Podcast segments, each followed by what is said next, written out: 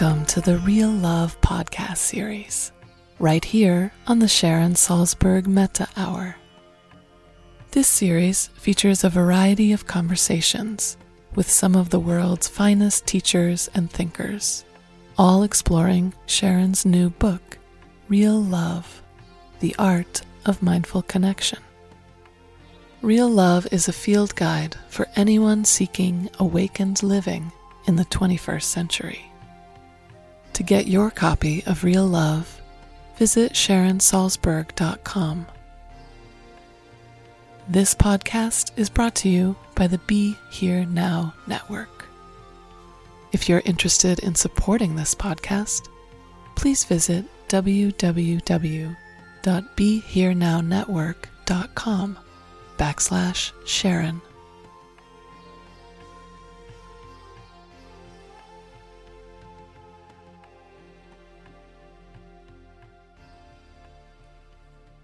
We mentioned last night that Sharon has a new book, Real Love. Actually, Sharon, one of the greatest things that, that I have personally heard at these retreats was uh, it was Duncan Trussell said to you, Well, what's your daily practice? What do you do? And you, you get to you said, I sit down and get real.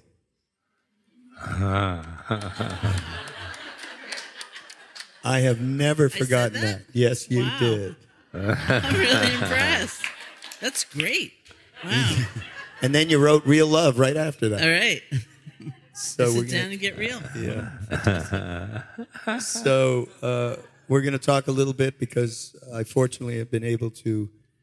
uh, Sharon uh, got me the uh, manuscript that has just gone in to the to the publisher. Um, and last night we also mentioned KK Shah, who had Skyped Ram Dass and I and others of us that were at the house and at the house, and he was so delighted with the theme of the retreat, finding the beloved, touching the compassionate heart.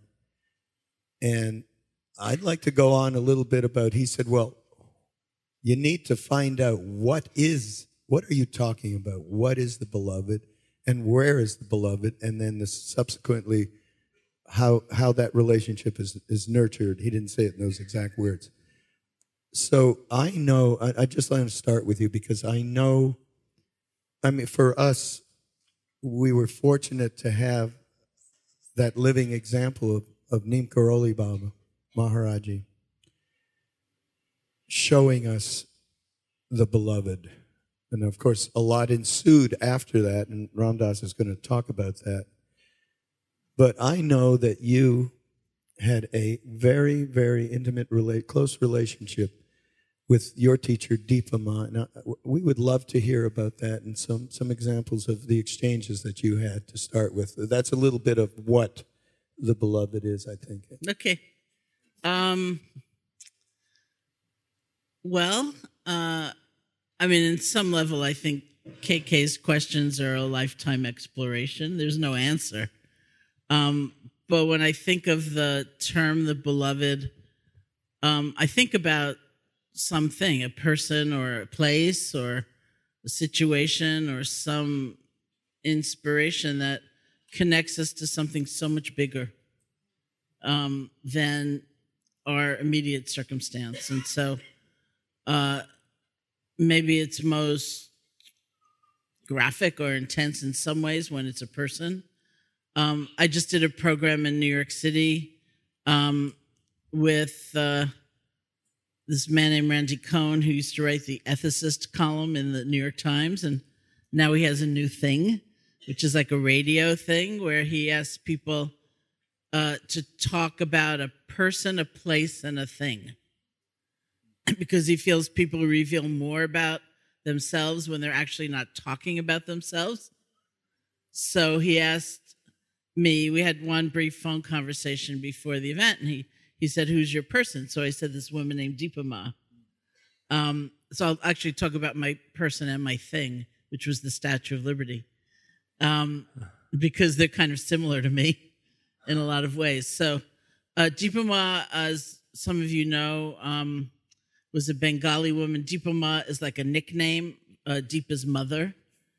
And she had a life of tremendous uh, difficulty and sorrow and loss. And uh, she, for example, um, had three children and two of them died. And uh, she and her husband uh, were living in Burma at one point. He was in the civil service and uh, they were very much in love, even though it had been an arranged marriage when she was like 12 years old or something. And uh, he wasn't feeling well one day and he came home and he died by that night. So she was completely grief stricken and developed a heart condition and went to bed. She couldn't get out of bed. And the doctor came and said, You're actually going to die of a broken heart unless you do something about your mind. You should learn how to meditate. So she got out of bed.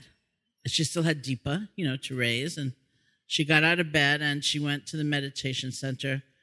And when she emerged, it was somehow there had been just this development of this enormous compassion, enormous, like for everybody, because she knew everybody's life can turn on a dime, you know, and it can look really different in like one phone call. And and it was such a sense of love and compassion. I actually felt a little um, compassion for the person trying to write the, some of this one book about her called Dipa Ma, because unlike even Maharaji, where there's like a one liner that just changes your life, like, um, you know, never throw anyone out of your heart or something like that. Uh, there really wasn't that with her. It was all about her presence. And so the woman who was trying to write the book kept hearing the same story basically. I was a mess and I was in India and I went to see her and then I felt so much better because she was so loving.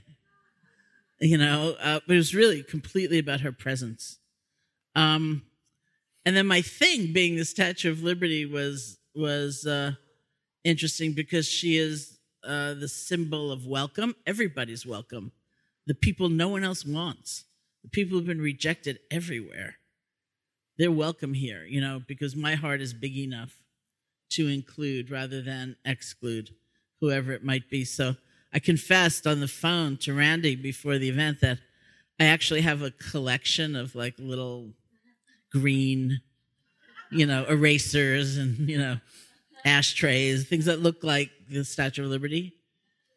Uh, and he asked me to bring one, which I sort of did, actually. I brought a nice one. Um, but there's you know it, it's that just that sense of like because it's not only them it's not admiring a symbol like the statue of liberty or a person. Like Dipa Ma it's the reminder that oh maybe i can do that too. I can be that too. That's what's so uplifting. Can we translate that Ram Dass to our your experience with maharaji you know, related to that all encompassing acceptance, unconditional love, no judgment, and how you talk about uh, he obviously just saw us as souls and not the personalities that we were like in fear of knowing that he knew everything. Can you talk about that? That all encompassing presence?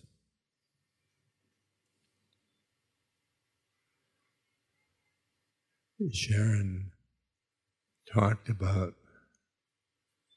her presence in, and you on, turns her disciples on.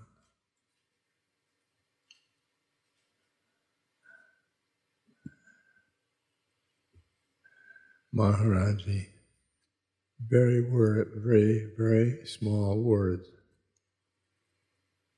Ram Dass.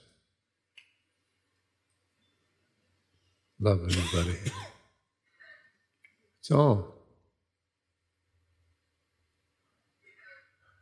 Now, when I came back from India, um,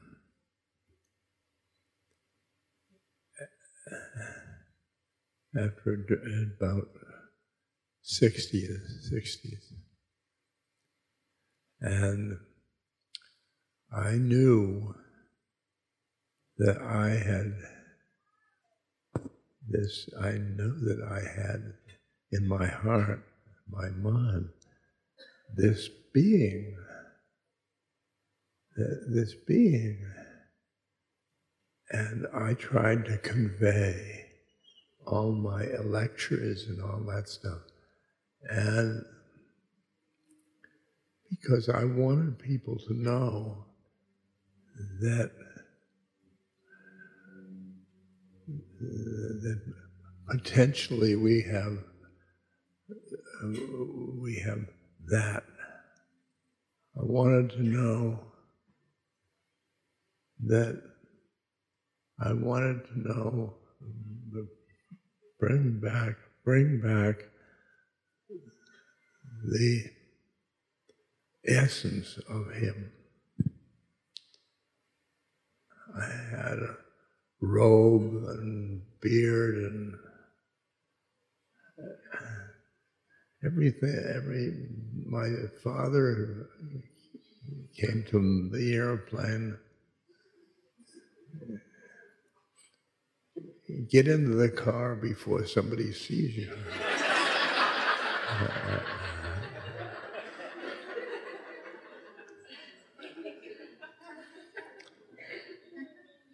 and that because Maharaji chose this cloud, and Maharaji chose my name.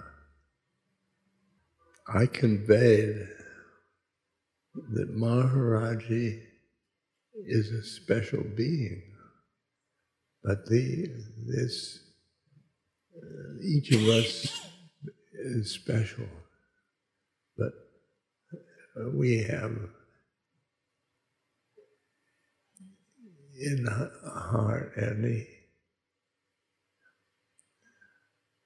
we have the Atman, the God, Guru, and Self.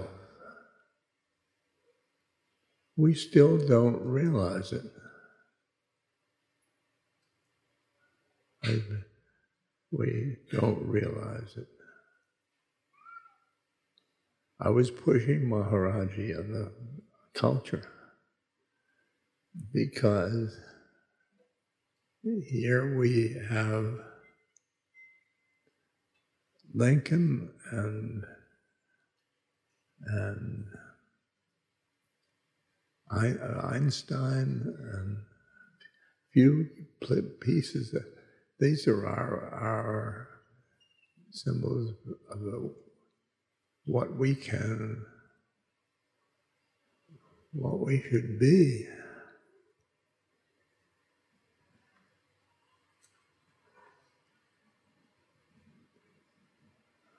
Rather than Maharaji, and I, I came with a, like a jewel and I shared the jewel. And we each got a little bit of it. That Maharaji exists. And I went to Maharaji, pulled along by Bhagwan Das. And he rushed up to uh, Maharaji. And I protected the car. And uh, I was uh, self righteous. Buddhism, Buddhist.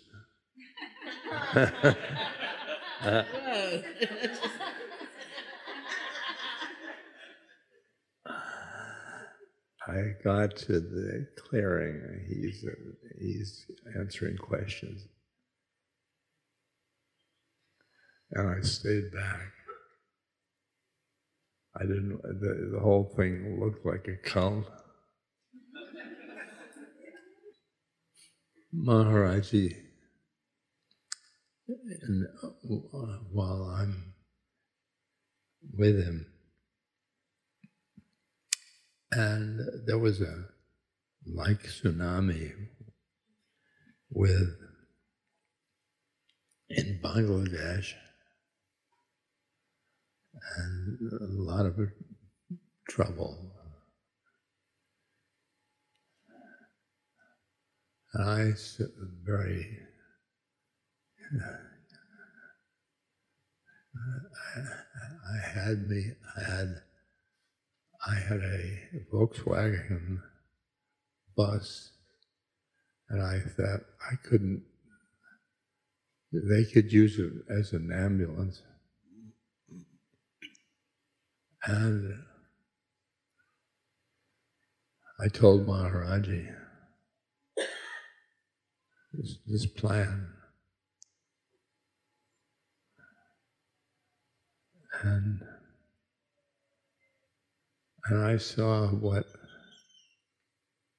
looking at it from the one's perception, he said that when all these people die, he said, This is. Perfect. Perfect meant they, as souls, went on their, their trip of, of, in the universe. And I said that one woman came up to me last not last uh, week. She was crying, and she said the political mess, and uh, she's. I said, it's perfect. Maharaji said it was perfect. I didn't say it. What wonderful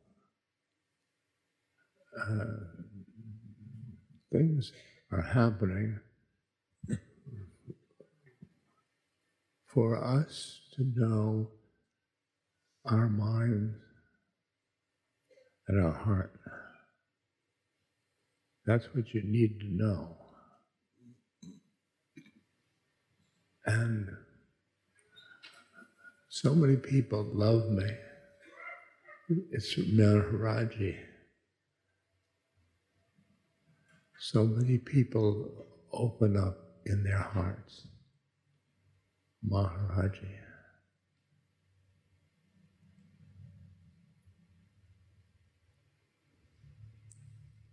And I go through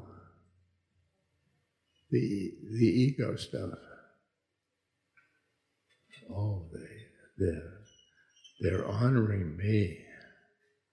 Yes.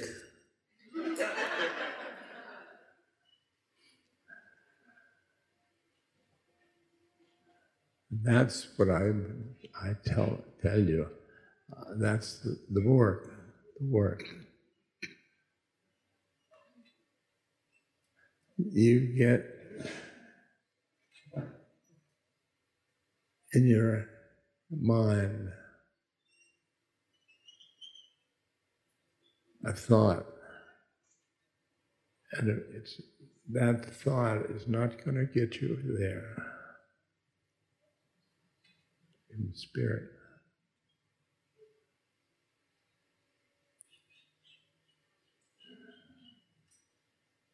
So you go down to the to those. The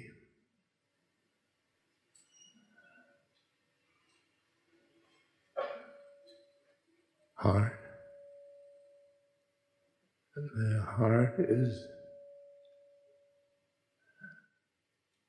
stepping, stepping stone to the to the soul.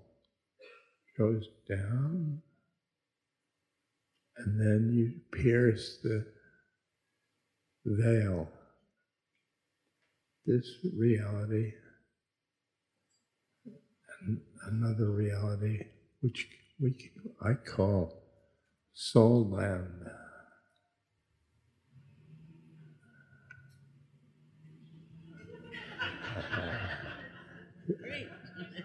Oh, on.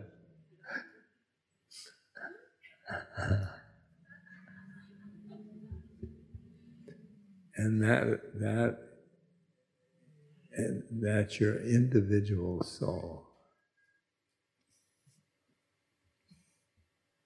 It's a light being. And in that soul, there is a, a watcher. I, they watch your incarnation and your mind.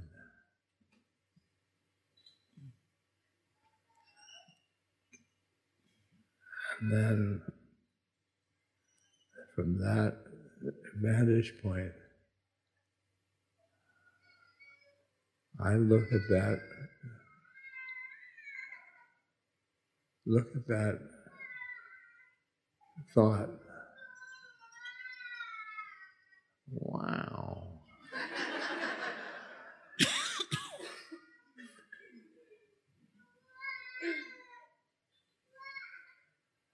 Sirens and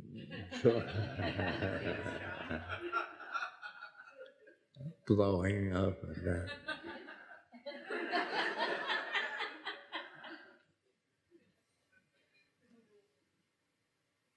And what happens is because the witness is in the soul, you look at the, that thought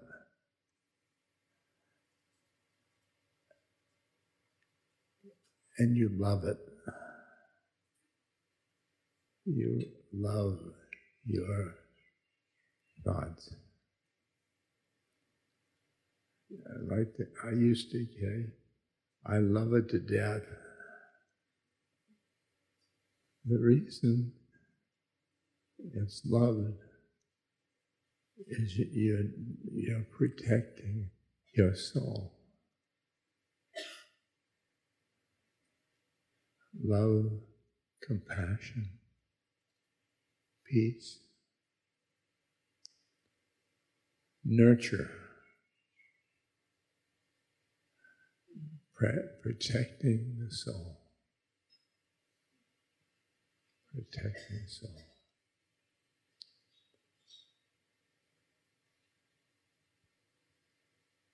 Every time you have a negative blah,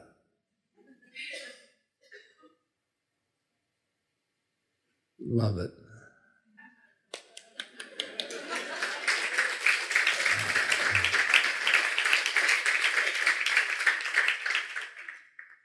Well, that's a good segue to Real Love, Sharon's book. And there's some things in it that I wanted to share and then have you expound upon.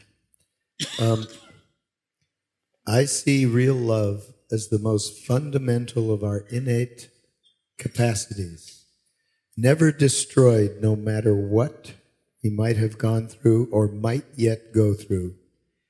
It may be buried, obscured from view, hard to find, and hard to trust, but it is there. I'd like you to talk about that trust. It, it really relates with Ram Dass talking about the protecting of the soul through the action of love. Mm. Yeah, that was that was fantastic. I I tend to think I realized of the were I to use the word soul, um, of the soul protecting us, not we making the effort to protect the soul through. It was interesting, just flipping that. Um, It's, it's the soul protecting itself. Yeah. Thank you. I'll ponder that. he's teasing me. I, I don't know if you caught the sardonic moments because I really uh, have practiced in the Buddhist tradition where you don't use a term like soul. And uh, so this has been a dialogue for about 45 years, literally 45 years. Uh, this past January, we celebrated that anniversary of knowing each other. So that's the conversation. So he's teasing me when he, he says soul, and then he looks at me like, yeah. Are you doing okay with that word? That's what's going on. And Raghu's right in the middle. um,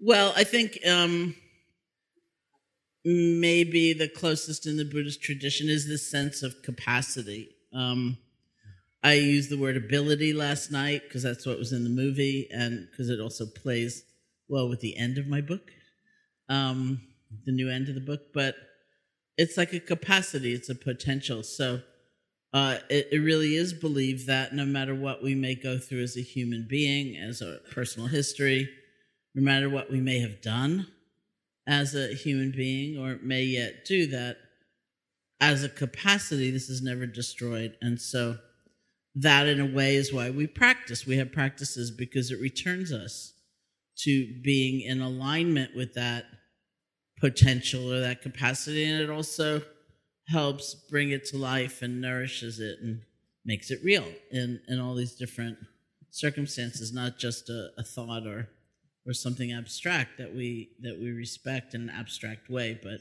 something that we're we're really nourishing and living through. And so that is really the nature of, of practice. Um, in uh, Pali, the language of the original Buddhist text, the word that we translate as meditation is bhavana, B H A V A N I, and it literally means cultivation. So it's a sense of cultivating the ground or creating the conditions so that what we yearn for can emerge wisdom, understanding, love, compassion, connection, all of that can emerge because we've created the conditions. That's a little different than our normal, maybe more sort of acquisitive or grabby sense of um, Yeah. something we pursue. Like if I get a big insight by Saturday, I can go to the beach, you know, or whatever. But um, you know, it's different. We're we're creating the conditions, we're cultivating the ground, and that implies a kind of patience, even because you can't demand or insist that something bear fruit on our timetable, right? We're just doing what we need to do. So in the Tibetan Buddhist tradition, some Tibetan Buddhist traditions, um, there's a really cute phrase that they use instead of cultivation. Uh, when we say meditation, they they use this phrase, uh, "getting used to it" or "getting familiarized with it." So, getting used to it, and that of course brings up the question: Well, what's it? So that's really based on a belief that um, as human beings with a human life, we have had these moments, all of us, pretty well, of profound connection and illumination and understanding and so on. And lots of things can bring us there. Great suffering can bring us there when everything else falls away, or, uh, you know, art, all kinds of things can bring us there. But those moments in our lives tend to be very fleeting. It's not a place we live, right? We're not awfully used to it. And so we practice meditation not to, it's not an idea like you're starting from nothing, you know, and you're trying to get something. You've had these experiences. We have had these experiences, but it's so rare to find a being who lives there, right? And so what we're working with is a greater, almost like a greater continuity or frequency of returning um, to these places we have known. And so that too has a very different feeling tone than our normal, you know, like, uh, I mean, I was there. I remember when I first started practicing, I had this feeling like, you know, maybe someday I'll have a moment of mindfulness, you know, like like some faraway day. Uh, but it's not like that.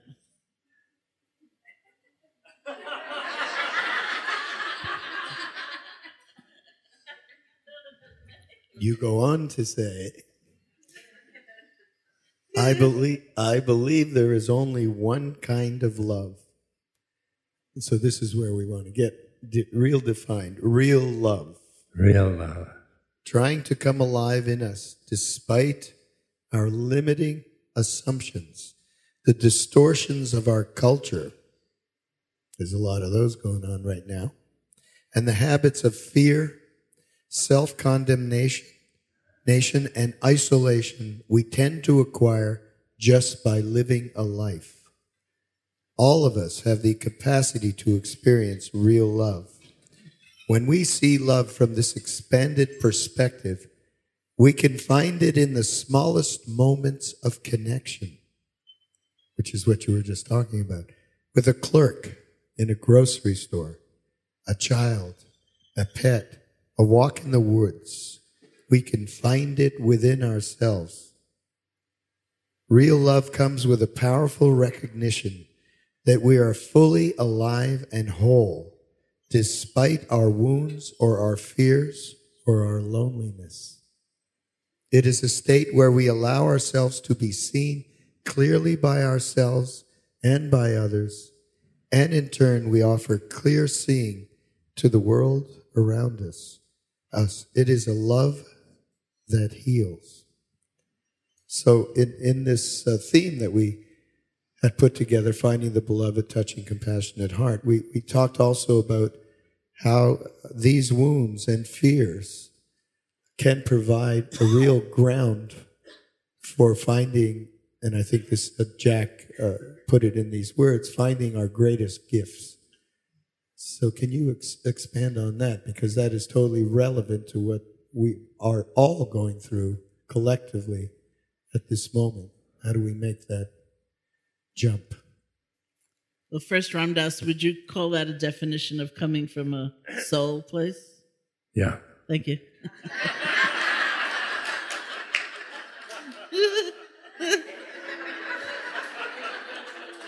That's like the good housekeeping seal of approval. Like, wow, wow. Um, well, you know, it's easy, like exploring a topic like that, to get very dualistic. Like, oh, that's stupid, you know, and this is pure, and um, but I, I really didn't see it that way. You know, I do think every kind of yearning and, and some some schools of you know uh, even some schools of buddhism mostly you know in schools of hinduism they would say it's not the yearning that's the problem it's that we want so little or we settle for so little and our sense of what's possible so meager and you know and so we compromise so much but it's like take that yearning and run with it you know and and expand your vision of what you are worth and what you're capable of feeling. And so it's something like that you know all those sputtering efforts we make to feel okay and feel a sense of belonging and feel a sense of home. It's like if you take that feeling but really look at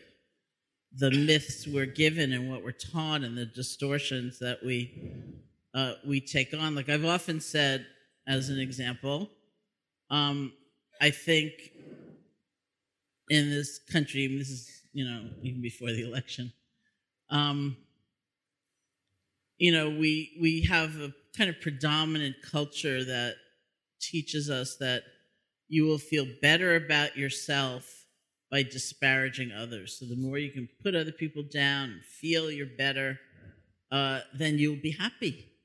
But if we actually look at that state, it's a tremendously lonely state, and it's a you know, it's a kind of brutal state because you're always comparing. There's always someone new to compare yourself to, and and you don't get the joy of just connecting or helping somebody or letting them help you. I mean, it's just like, um, you know, it's actually not that.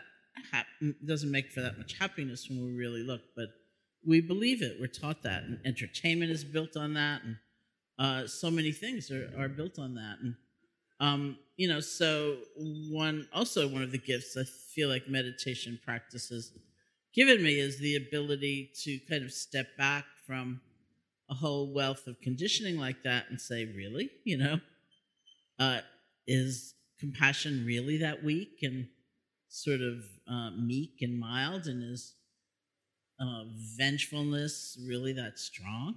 And, uh, you know, what about this and what about that? And so um, to be able to look at those states and then know for ourselves where where our greatest happiness lies, I think is is a tremendous thing. And um, certainly when we have models, you know, we have that uh, loving figure, and uh, you feel you are revealed in front of them, or you reveal yourself in front of them, and they're still loving. Uh, that's a model, you know, of how we ourselves can be, but we ourselves can be that. Yeah, Yeah. which is why I think it, it's it's really significant in terms of being fortunate to be with a, a human being that ha- is that living that potential, and um, so I, I just wanted to. It's in when I was with Maharaji, he blew my mind. That that didn't matter. But then he loved me, and he loved me unconditionally. He was then he was sitting. He was sitting uh, on his tucket, and I was sitting in the grass in front of him. And when I started to see, he reads my mind. That's that he had been he'd done that. Oh God, Uh, uh, he's gonna re. Oh God. Oh, oh, I was going about a list of about things you can't love me at all. And here he is. His the mind reader is is here, and so I looked up, and he he loved me. He loved me. He loved me fully.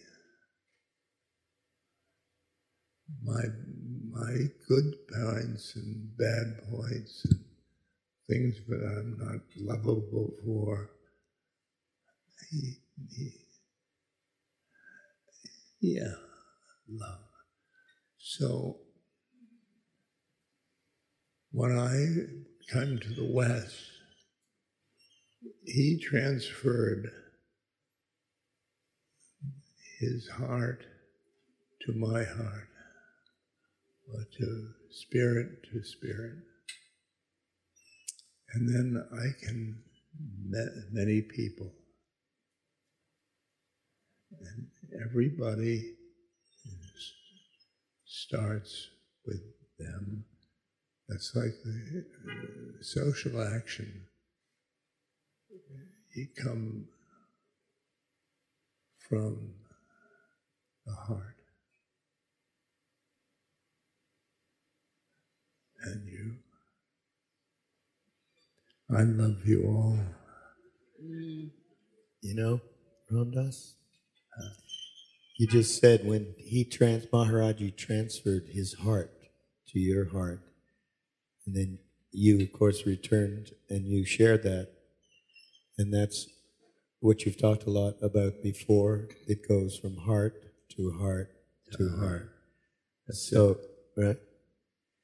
And Sharon, when she talked about trust as a as an important element, so I mean, in my own experience, when I first met you Mon- in Montreal by the radio station, and you opened the door and let me in the house that you were staying in. I had never met you before. I had heard one talk that they sent to me.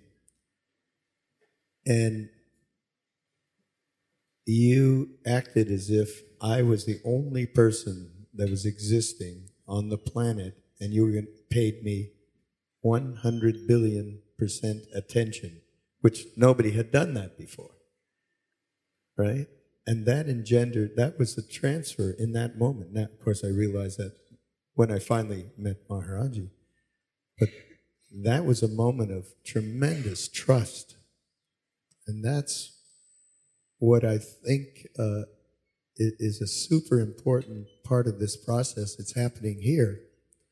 Everybody is coming into this wonderful essency heart space, and there's a trust that's being passed, a, a sharing of the heart that's being passed on uh, that really manifests what you're saying. That's how, and you're talking about social action. That's how true social action happens, is the passing of that trusted heart space. Right? Yep. Mm. Yep. I want to convey to you Maharaji.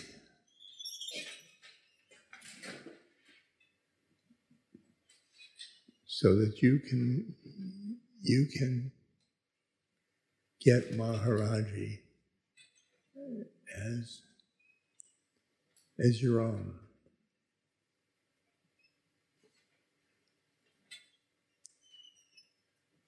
I'm I'm a perception with uh, he, he he's in there he's in here and he's a he's a, a fisherman and I'm the Lord.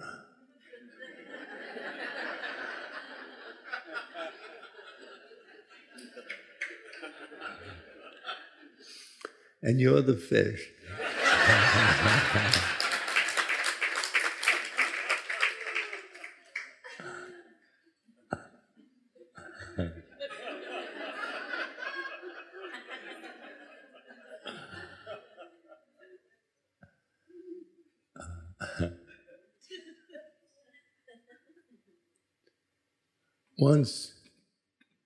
in India,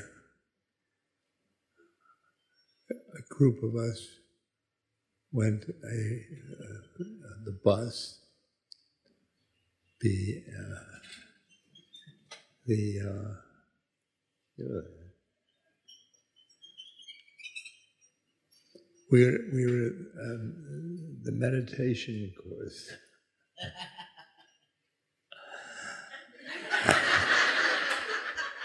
this is the other thing I get teased about. Some of us did not get on the bus. I wondered when it was going to come up. so about 60 people of, of the meditation, 60 people. And the, there was 22 of us uh, on the bus when I called.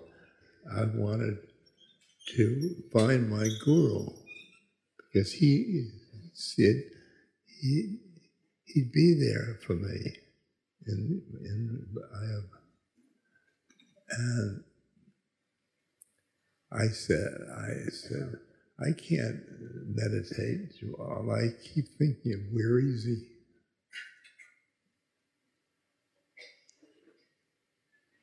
so I talked to the girl next to me. She said she had a friend who has a bus that goes beyond England to to uh, India.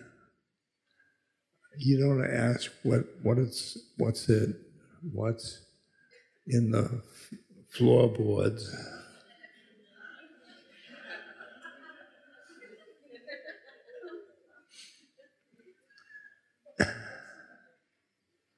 And she said he, he, he'd like to go to Maharaji.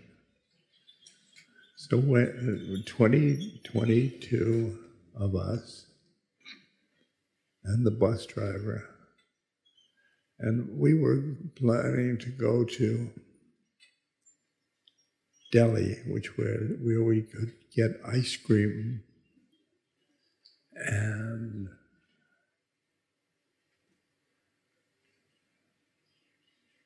all kinds of good, good, good beds. Oh boy.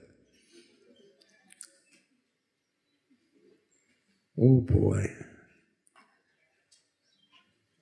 So that that was a straight straight road, Delhi.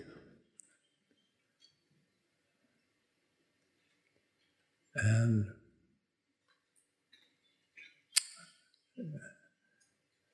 Danny, Danny Goleman came up from the back. And he said, I, see, I was the trip director.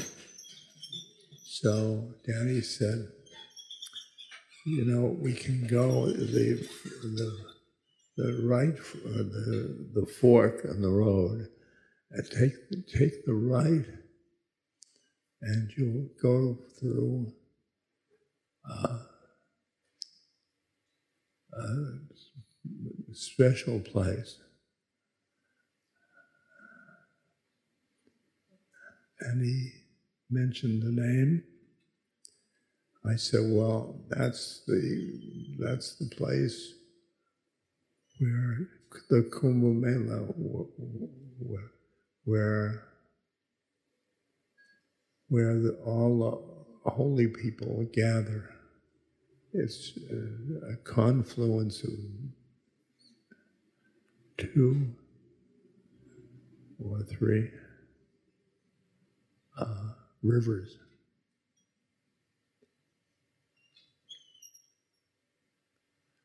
And so it, it, it, a thousand people. A thousand. Huh? Millions? Millions. Million. It's it's wild. It's wild. It's wild. So I said, when we came to the Kumbh Mela last two weeks ago.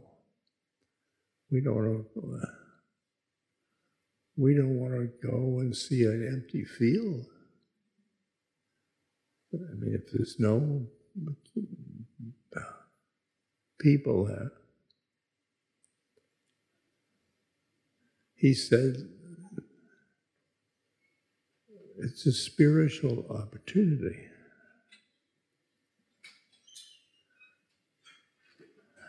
This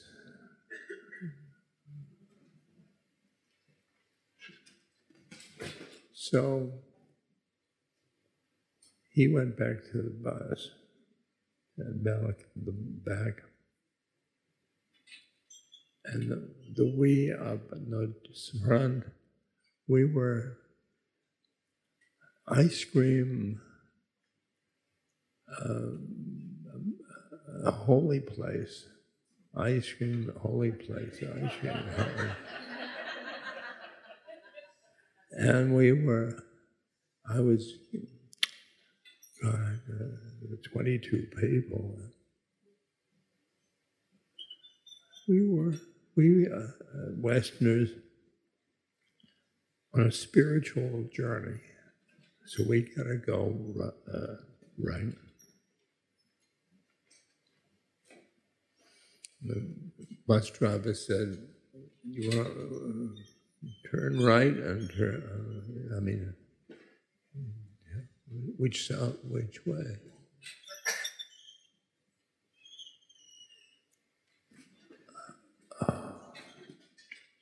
Here I am worrying, fearful, uh,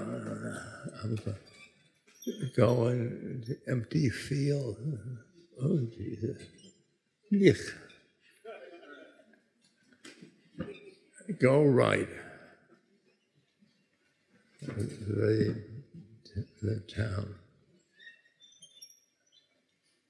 And then we come to an empty field and the two rivers are confluences. We start, Danny says, uh, there's a Hanuman temple over there. And so we decide to drive towards the Hanuman temple. And we drive, and Ramesh Das said, That's Maharaji.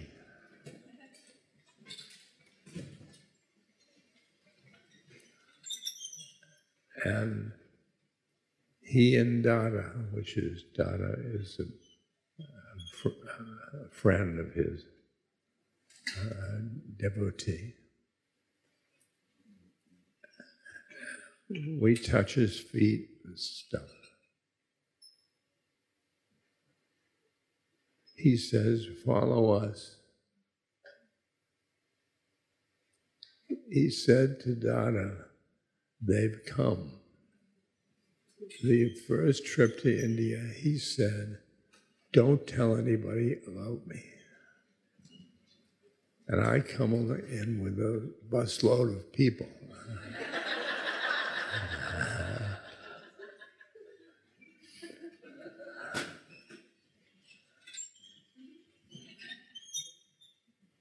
punchline. What? The punchline, which is that Dada woke up everybody in the house. I mean, uh, Maharaji woke up everyone in the house in the morning and said, prepare lunch for 23 people, or however many, they were the exact amount of people that were on that bus, including the driver. And Ram Dass thought he was making a decision about going to Delhi or going to the Sangam, where the rivers meet.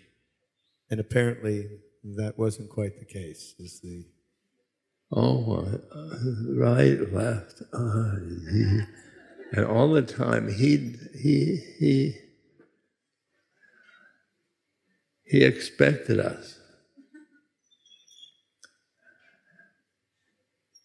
Lunch for 20, 20, 22, and the driver. and the driver. So when you get into, oh, uh, uh, you just call upon Maharaji. A trust in the beloved, shall we say? Yes. it, it could be taken as I can't find the word. Faith. Huh? Faith. Ah, that's Faith. right. Thank you for listening. This podcast has been brought to you by the Be Here Now Network. Join us this summer for the Real Love Challenge. To get your copy of Real Love, visit SharonSalzberg.com. May all beings be happy.